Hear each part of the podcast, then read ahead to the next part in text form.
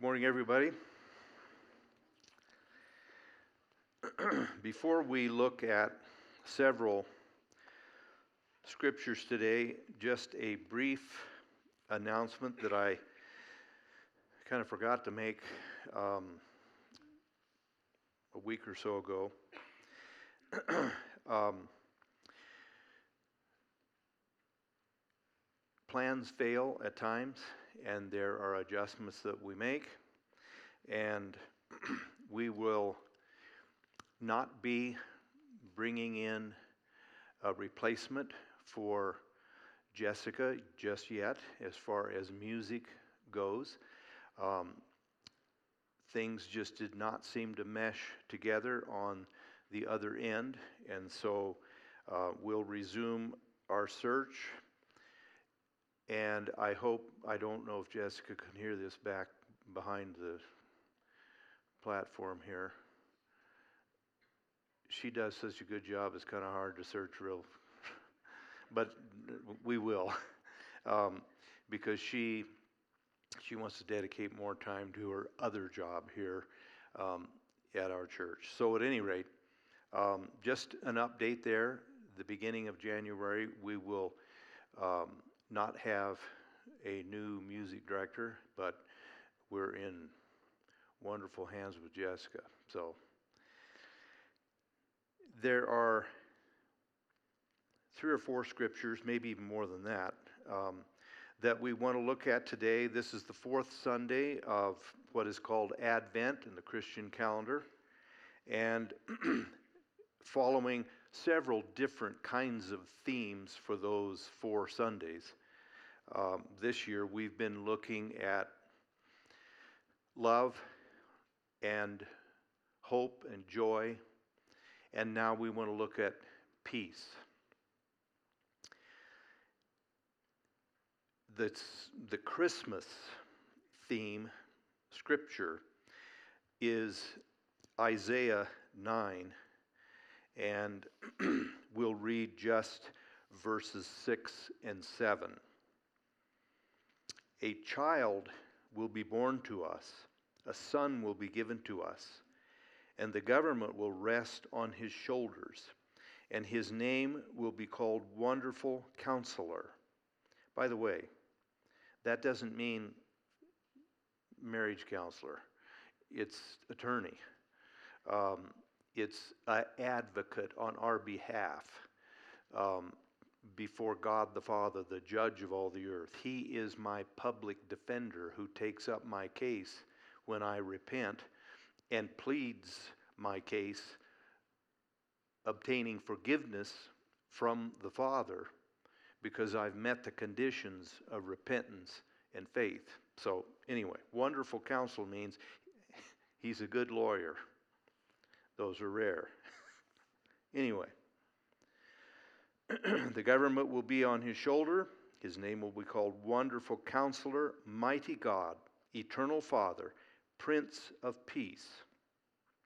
There will be no end to the increase of his government or of peace on the throne of David and over his kingdom, to establish it and to uphold it with justice and righteousness from then on and forevermore. The zeal of the Lord of hosts will accomplish this. Second scripture that I'd like to read, and you can turn to these if you wish, if not, that's fine. Jesus, in his parting discourse with the disciples in John 14, beginning in verse 25. He's telling them that he will leave, but he said, I won't be leaving. I will leave, but I will come again to you. They didn't completely understand that. He began then to explain, in the person of my Spirit, the Holy Spirit, I will return to you. I will not leave you orphans. I will come back to you. Not physically, but in the person of the Holy Spirit. And in that context, then, he says in 25, These things I've spoken to you while abiding with you. But the Helper, the Holy Spirit, whom the Father will send in my name, He will teach you all things and bring to your remembrance all that I said to you. Peace I leave with you, my peace I give to you. Not as the world gives, do I give to you. Do not let your heart be troubled, nor let it be fearful. Then, Romans 5, verse 1.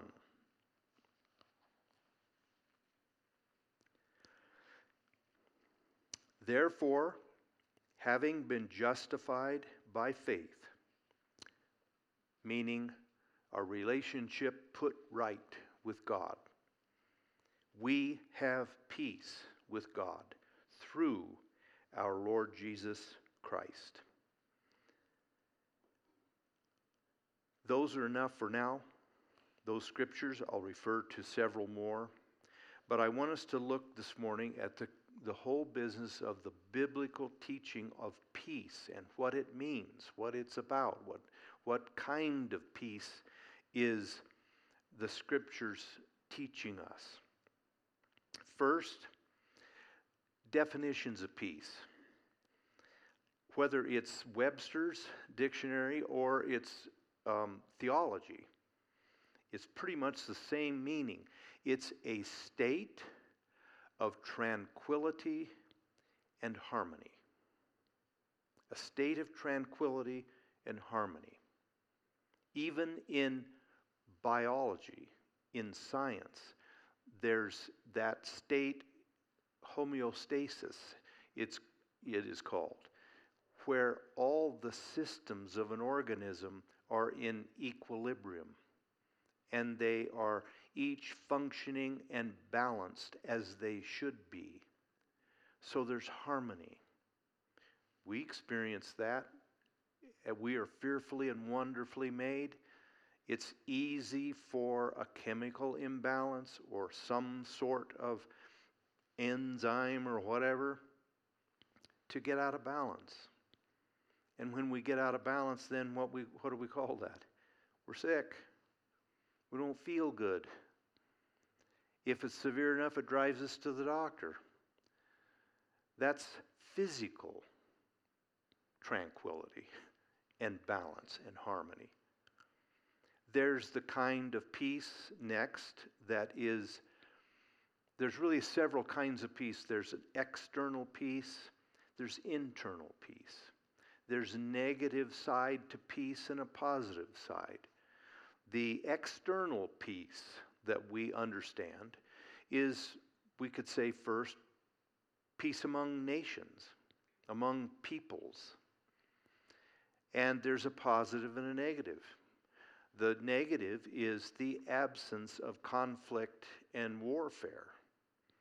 The positive, and really for peace to be peace, it has to have both sides. The negative, what we don't have, quarreling, fighting, bickering, bitterness, hatred. The positive is in its place a sense of ease and even pleasure with the other person's company. So there's tranquility, there's harmony. Further, there is the external peace among this interpersonal. It's in relationships. Um, it's a reflection of internal peace, usually. But external peace is peace among families, among spouses, among friends, so forth. Often that's lacking. The kind of peace that really, though, all humans, whether they recognize it or not, whether they understand the cause or not, the most sought after and the most important peace is the inner peace of the heart and of the mind. Why is that sought for? And hear me, you don't seek for something you already have. So, why is the entire world sadly, tragically, and in some cases frantically seeking for this inner peace? Because we don't have it. And why don't we have it? Because worldwide, every single human being, we are in a state as a human race, we're in a state of rebellion against our Maker and our moral governor, the one who never takes his eye off of us. The eyes of the Lord, this to me ought to scare us. The eyes of the Lord are in every place, beholding the evil and the good. Psalm 139 Where can I go to ever get away from the presence of God? No matter where I go, He's there. And He is not silent. He has an opinion about us and our behavior, our attitudes, our relationship to Him, whether I disregard Him or I love Him and follow Him. He pays attention. He has an opinion about us. And the problem for us is that He won't be quiet about His opinion of us. He will tell us daily, hourly, repeatedly, regardless of whether we ask for His opinion. He'll tell you. And how does he convey to us that he is not pleased with the fact that we're charting our own course, deciding our own values, writing our own laws, and in the course of that, we are rejecting all of God's laws, all of God's claims on us that He has every right to make. He made us, He gives us the breath in our hearts and lives. He is the source of life. And He has something to say about how we ought to live. And when we don't live that way, what does He do? He troubles us. In normal use, even among unbelievers and people that don't pay attention to God, we have that, that term conscience. My conscience bothered me.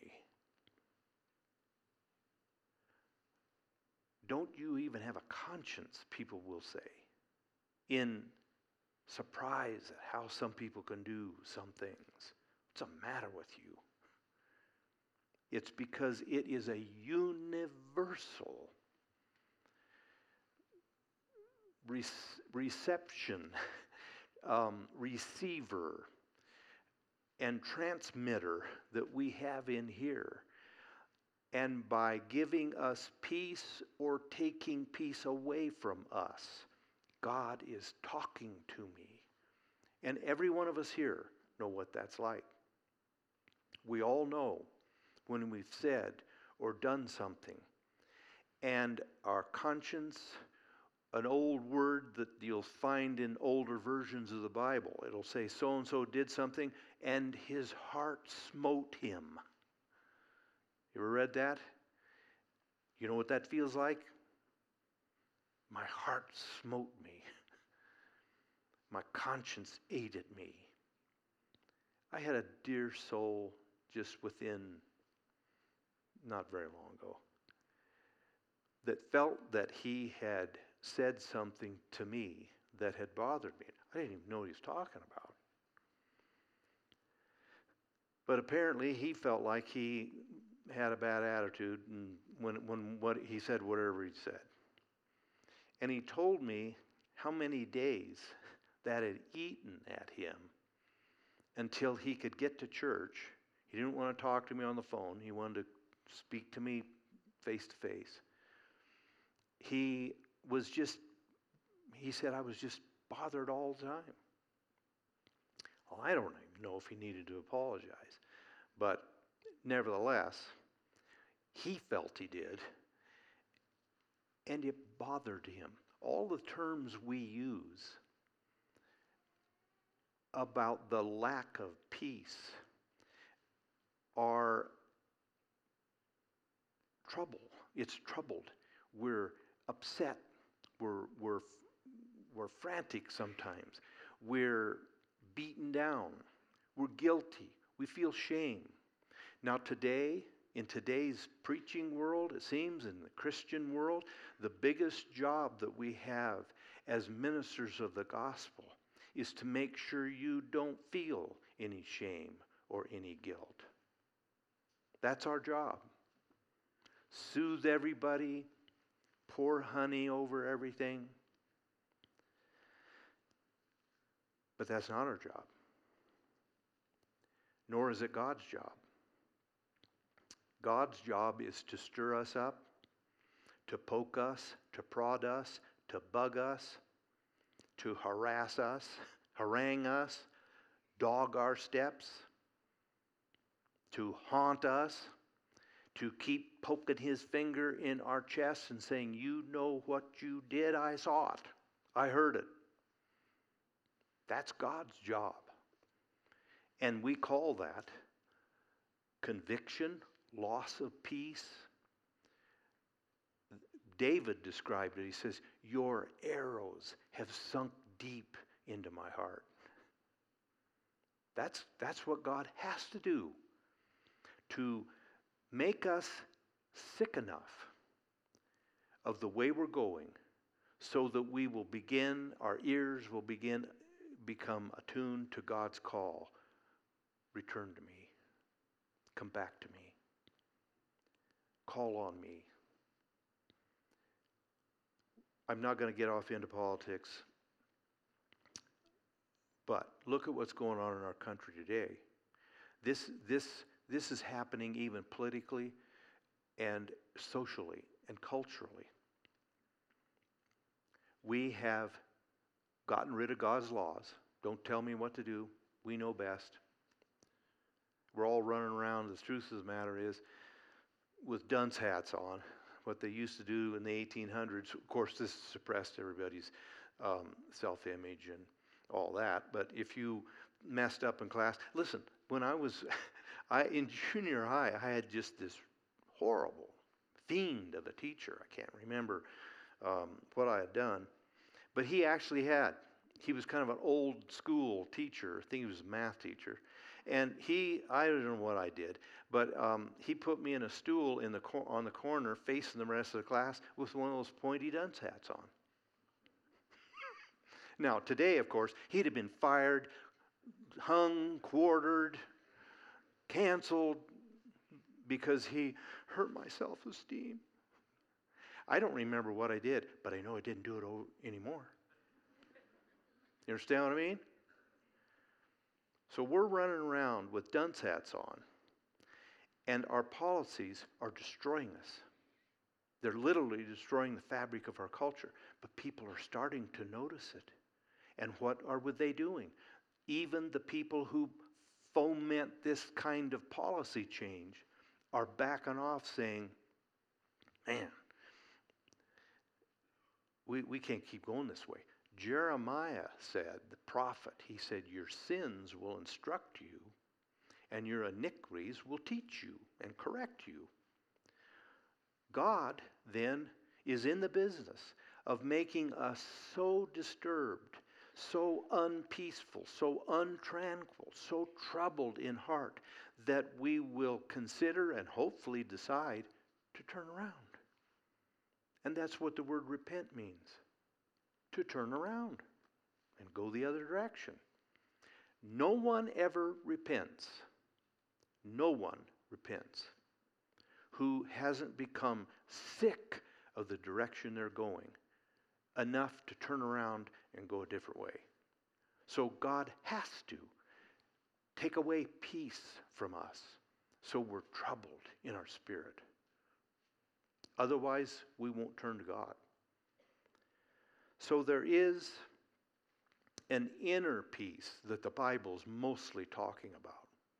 The Bible clearly makes the case that we're not always going to have environmental peace, meaning peace in our interrelations and peace in our world.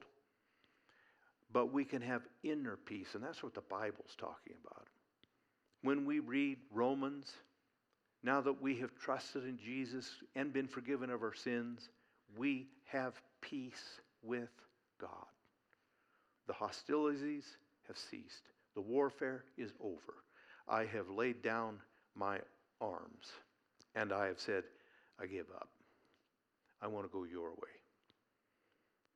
That's the only way I can ever find the inner peace that all of us hunger for. And that hunger for it drives us to seek it, seek it in a thousand different places, all of them wrong. When Jesus said to the disciples, My peace I give to you, not like the world gives you. What do you mean by that? The, the peace the world gives us is all circumstances. It's enough money, it's health, it's pleasure, it's leisure, it's all based on stuff and things and fame and how many followers you have on, I don't even know what. I think I'm one of the three people in the whole world that aren't, uh, don't have a, what, what do they call a podcast? I mean, everybody's got a podcast. Everybody's got something where they're, you know, here's, here's me ordering a Italian BMT at Subway. Aren't you impressed? This, this thing, this world's nuts. I hate to tell you this, but I really don't care what you did for lunch. There's a whole lot of things I don't care. It's just crazy, but it's a symptom. It's a symptom of the core tap root of sin, which is self centeredness. I want, I want, I want, I want, I want. This is my truth. This is my agenda. These are my feelings. This is my story. This is my narrative.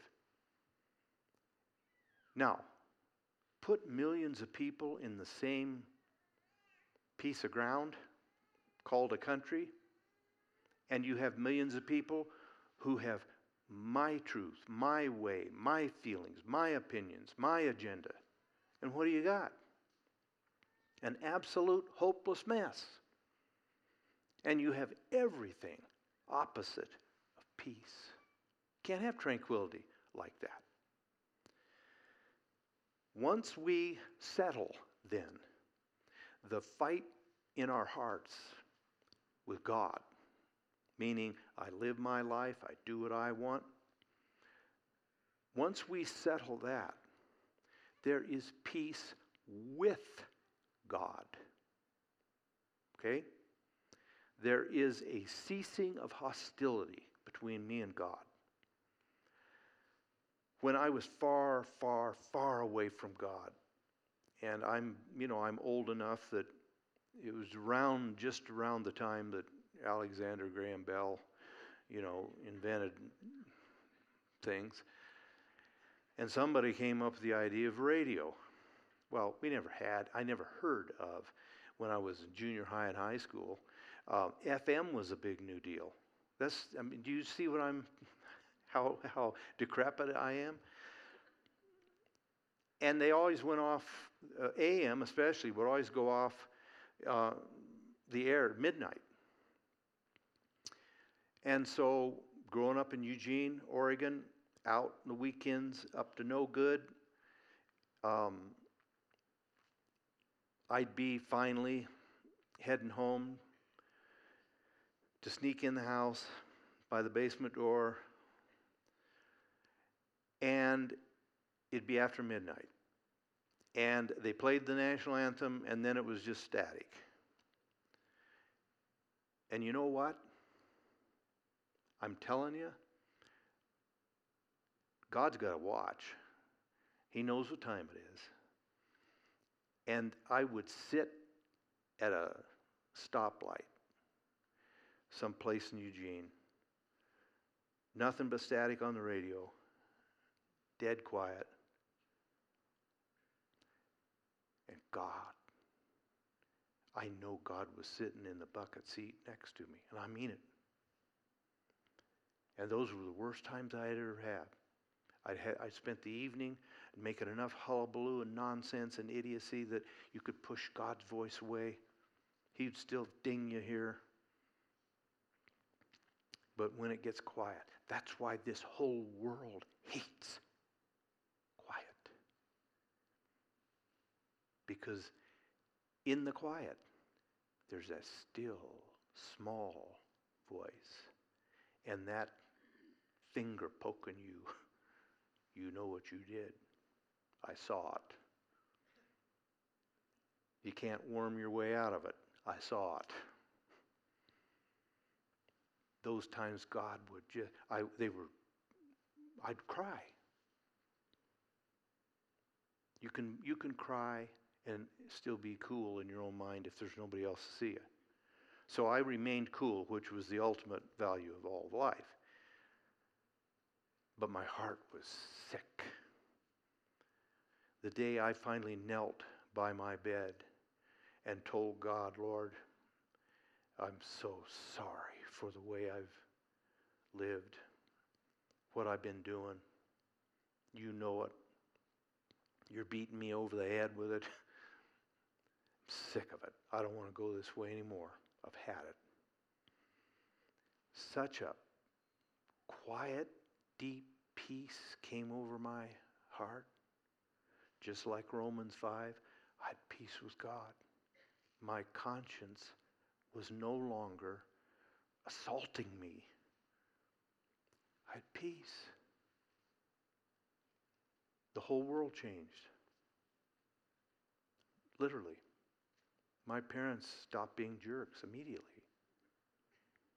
I don't know what happened to them. My four siblings weren't near the pests that I was sure they were.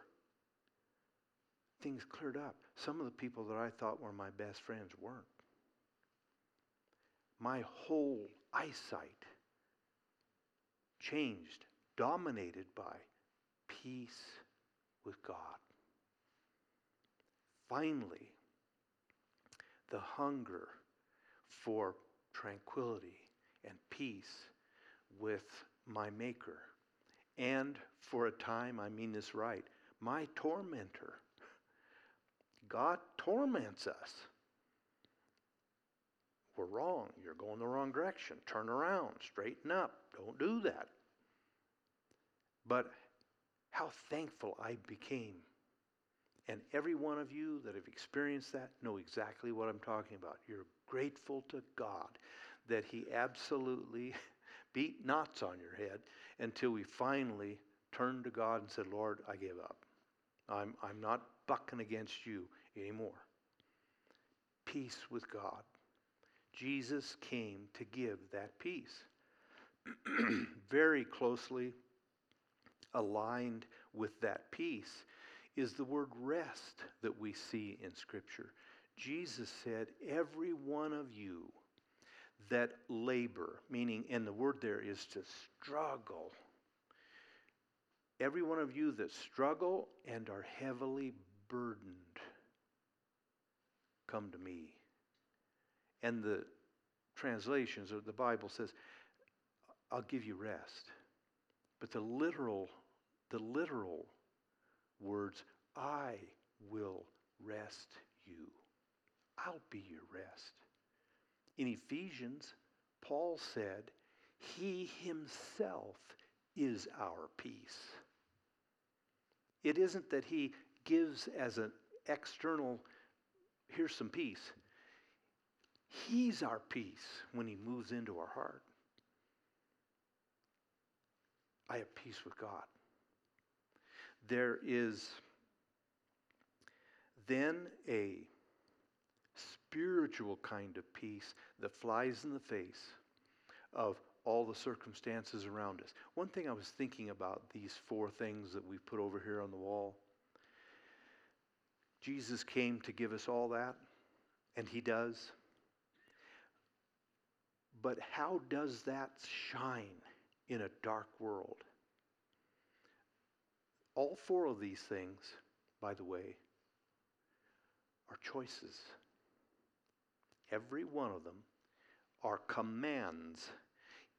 When Jesus said, My peace I give to you, my peace I leave with you, he said, Do not let your hearts be troubled.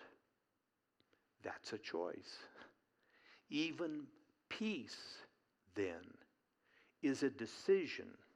I won't let my heart be upset. I won't let my heart be troubled. I won't look at all of these things I can see as reality. I'll keep my eyes riveted on Jesus, who's the Prince of Peace, and will win the victory. So, all of these are choices. Loving, we just feel, well, I just feel, I don't care how we feel. It's a, it's a command to love. It's a command to rejoice. Again, I say, Paul said, rejoice. And to have hope is patience. It's a choice. The second thing about all these, the only way these qualities of Christ and of Christians are shown the clearest, unfortunately, are when we're in circumstances where the opposite would be expected by onlookers. That make any sense to you? So, when is love, the love of God, shown? It's shown when you're facing unlovable people, but you love them anyway. Do you understand? What a wonderful Christian. He really loves his friends, his other Christians. Jesus said, the, the tax collectors and the heathen are happy with each other. But he said, I say unto you, love your enemies. Be kind to those that curse you. So God lets us get in situations where we're dealing with obnoxious people and the onlooking world can't figure out why we aren't hating when they do. In the same way, it's when the Christian has joy in sorrow, when the Christian has hope, when, like the old hymn says, when all around my soul gives way. He then is all my hope and stay. And it's when there's no peace that a person has peace in their heart. That's when it shines the brightest. So God allows us as His representatives to find ourselves in situations where we shouldn't have peace, yet we do. And the world looks at that, and it is exactly what Philippians says the peace of God, which passes all understanding, will keep your hearts and minds in Jesus. It passes all understanding because the world's brand of peace is solely based on favorable circumstances. That's not the kind of peace Jesus gives us. His peace is in spite of. That makes sense? The peace of God, there's two kinds of peace there's peace with God, and there's the peace of God. Peace with God is what comes into our hearts when we are saved, when we're born of the Spirit. As we walk with God as a Christian, we will uncover and discover in our hearts the old sinful nature we were born with, which is at odds with the Spirit of Christ residing in my heart. And James called it being double souled that begins to dim our inner peace because there is there are cross currents in my heart. I want to go with Jesus, and that's the overpowering one. But there's a there is a conquerable, doesn't dominate me, but there is a voice, there is a tendency, an inclination that I can't silence. And it is still self will.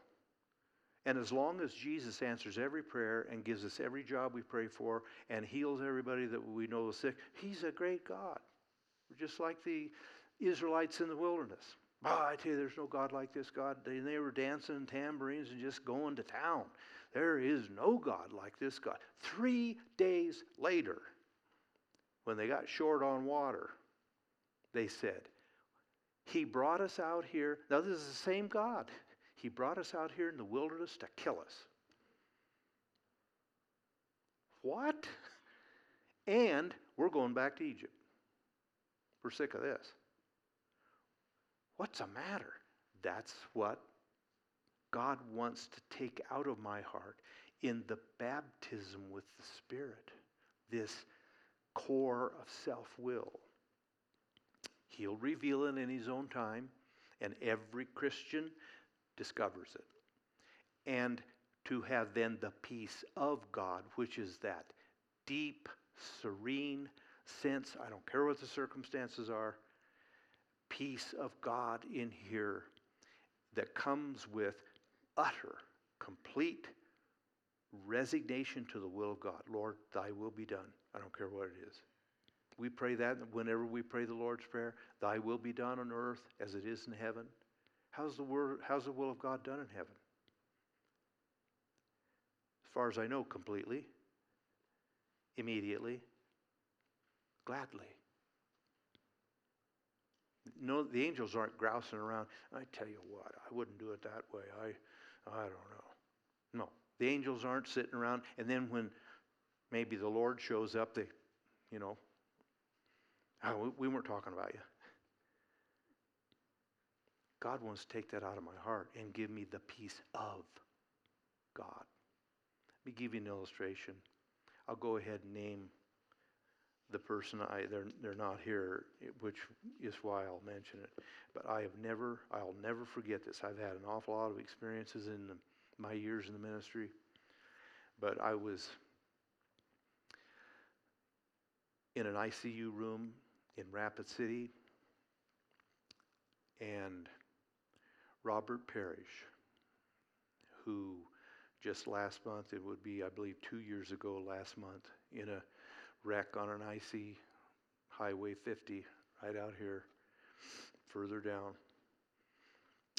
fatally injured. And it was time to make the decision once the brain scans revealed where things were to disconnect all the life support. And Liz and I were there with Jean, his wife. And that isn't the first time I've gone through that. But boy, you talk about something that is the opposite of peace. The decision was made. Nurses, we left. The nurses disconnected everything in a few minutes. We were back in there. And I was sitting back, we were sitting back just a bit from the foot of the bed, and Jean was at the side of the bed. And that awful the minutes creep by while you wait for someone to quit breathing. That's the picture I want to paint of what we were dealing with. And I remember Jean was like this on the rail of the bed, just like that. We were, you know, just quiet. And we had had prayer and then taken those positions. And all of a sudden, she just raised her head up. She turned and looked at us. I'm not imagining it. There was just light on her face. And she said, I have such peace. I have such peace. That's all she said. But she just, I, I, she almost had a look of being surprised at herself. How could I have this? But I do. Were there tears? Of course. Was there sorrow? Yes. Lingering today. But that's the kind of peace that the Prince of Peace can give us. And that's why he says it passes understanding. This world can't figure that out, save their lives. But God gave it to us. That's what we can experience. If we don't have that peace, there's only one way to get it. And if we don't have that peace, it's because somewhere I'm out of alignment with God. And the only way to ever get it is to repent of whatever that misalignment is, which he calls sins, and by the grace of God, quit them. Continue to walk with him until you come to a second Y in the road where you die. You die out. You renounce my agenda, my opinions, my will, my plans, and say, Lord, thy will be done. I trust you with my very life, my soul, my plans. You choose better than I want to choose. I quit trying to run kind of a parallel plan. Thy will be done. There's the peace when we give up our way that passes understanding. The only way to it is the deep fellowship with God based on utter resignation to the will of God. Period. Do we have it? In spite of the circumstances, is there that deep pocket in here of it's okay? God's on the throne. He's got me. He's holding my hand saying, I'll help you. Do we have that? Let the peace of Christ, the Bible says, rule in your heart. That's the victory. Let's bow our heads.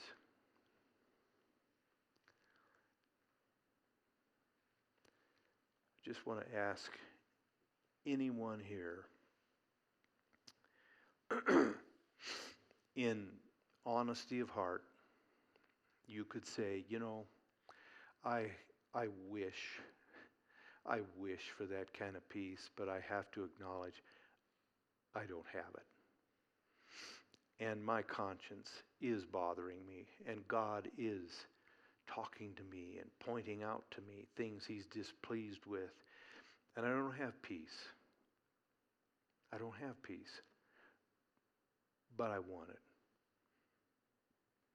By just slipping up your hand in a moment, no one else looking at you, just me and the Lord, so I can pray for you. But it helps sometimes to admit, even to our own selves, I don't have peace, but I want it. If you want it, then there's only route, one route to it it's utter surrender to God and peace floods our soul beyond anything we can imagine. Anybody just slip your hand up and say, I don't have that. But I know, I know I want it, and I think I know how to get it. and I plan to set out on that road to get it. Anybody just slip your hand up and say, that's, that's where I'm at. Anybody else? Thank you.